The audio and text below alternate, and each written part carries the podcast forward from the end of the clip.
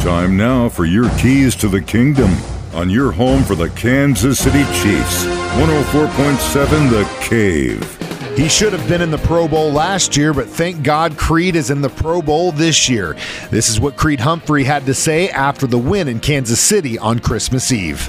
Yeah, it's a huge honor uh, for sure. Definitely, I'm very excited about it. It just kind of shows, uh, you know, how well the guys around me have been playing. Though, uh, you know, I couldn't be in the position I am without them. So, you know, those guys around me have, you know, made my job a lot easier and uh, just have made me a better player overall because of them. So, you know, credit to them and thanks to them. Uh, hopefully, we're in Arizona instead of you know being in Vegas. So. Uh, you know that's what that's what our end goal is, though, for sure, is going to Arizona and playing that Super Bowl. Those are your keys to the kingdom. Brought to you by Dr. Mark Melson, the doc that rocks, now at Springview Dental Care, and your home for the Kansas City Chiefs. 104.7 The Cave.